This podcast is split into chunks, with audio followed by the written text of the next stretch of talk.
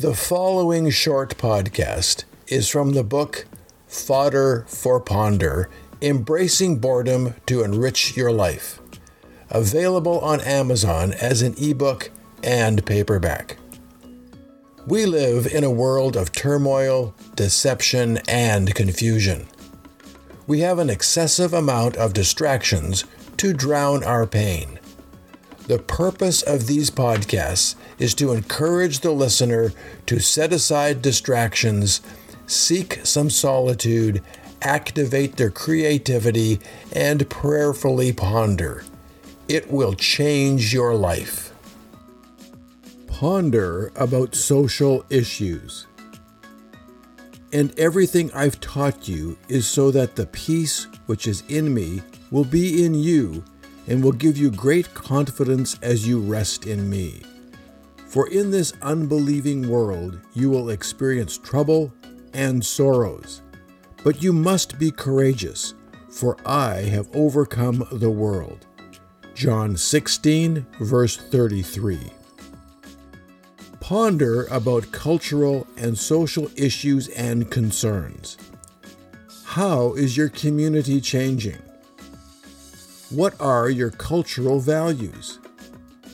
Where are your culture and society headed? What do you believe? How are you contributing to your community? You exist to make your world a better place. Think about that. This poem, titled It's Upside Down, is a commentary on the craziness of our society. When I awoke this morning, much to my dismay, the world was off its axis, spinning the other way. Things were topsy-turvy, nothing making sense. Reason showed up missing, everything was tense. It's upside down, I tell you, the world we are in. Right and wrong inverted, the abolishment of sin. Gender's not determined by the package in your pants, for with a skillful surgeon, nothing's left to chance. Family's not defined by a shared genetic code, but a patch sewn on your back as you drive on down the road. A fetus of inconvenience I'd never want to be. You say your puppy's precious, but what will you do with me? You can make a lot of money if you can throw a ball. Make even more if you're pretty or you're tall. But if you're there to save me from disaster or a crime, prepare to work a lifetime just to save a dime. It's upside down, I tell you, the values we hold dear, no compassion shown to others, just uncertainty and fear. Experience that once mattered, now it's left to rot. Elders placed in small rooms, single chair and a tiny cot. Take away their power, evaporate their will, feed them daily meals, exchange their purpose for a pill. Deception is now expected from those who are in power. The truth is getting twisted, more confusing by the hour.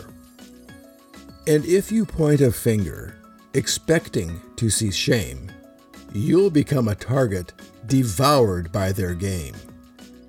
So if race no longer matters and gender's obsolete, why must I check those boxes for this form to be complete? It's upside down, I tell you. I don't know which way to go. Swim against the current or get swept up by the flow. Disrespect is now a virtue learned in all our schools. No respect for parents. They're just older fools. Respect is out the window. Now tolerance is king. Be oh so very careful or you'll feel its bitter sting. Political correctness is not correct at all, a costume disguising bitterness, so offense can have a ball. To be offended so easily is a way of hiding shame, a covering for rebellion, giving sin another name.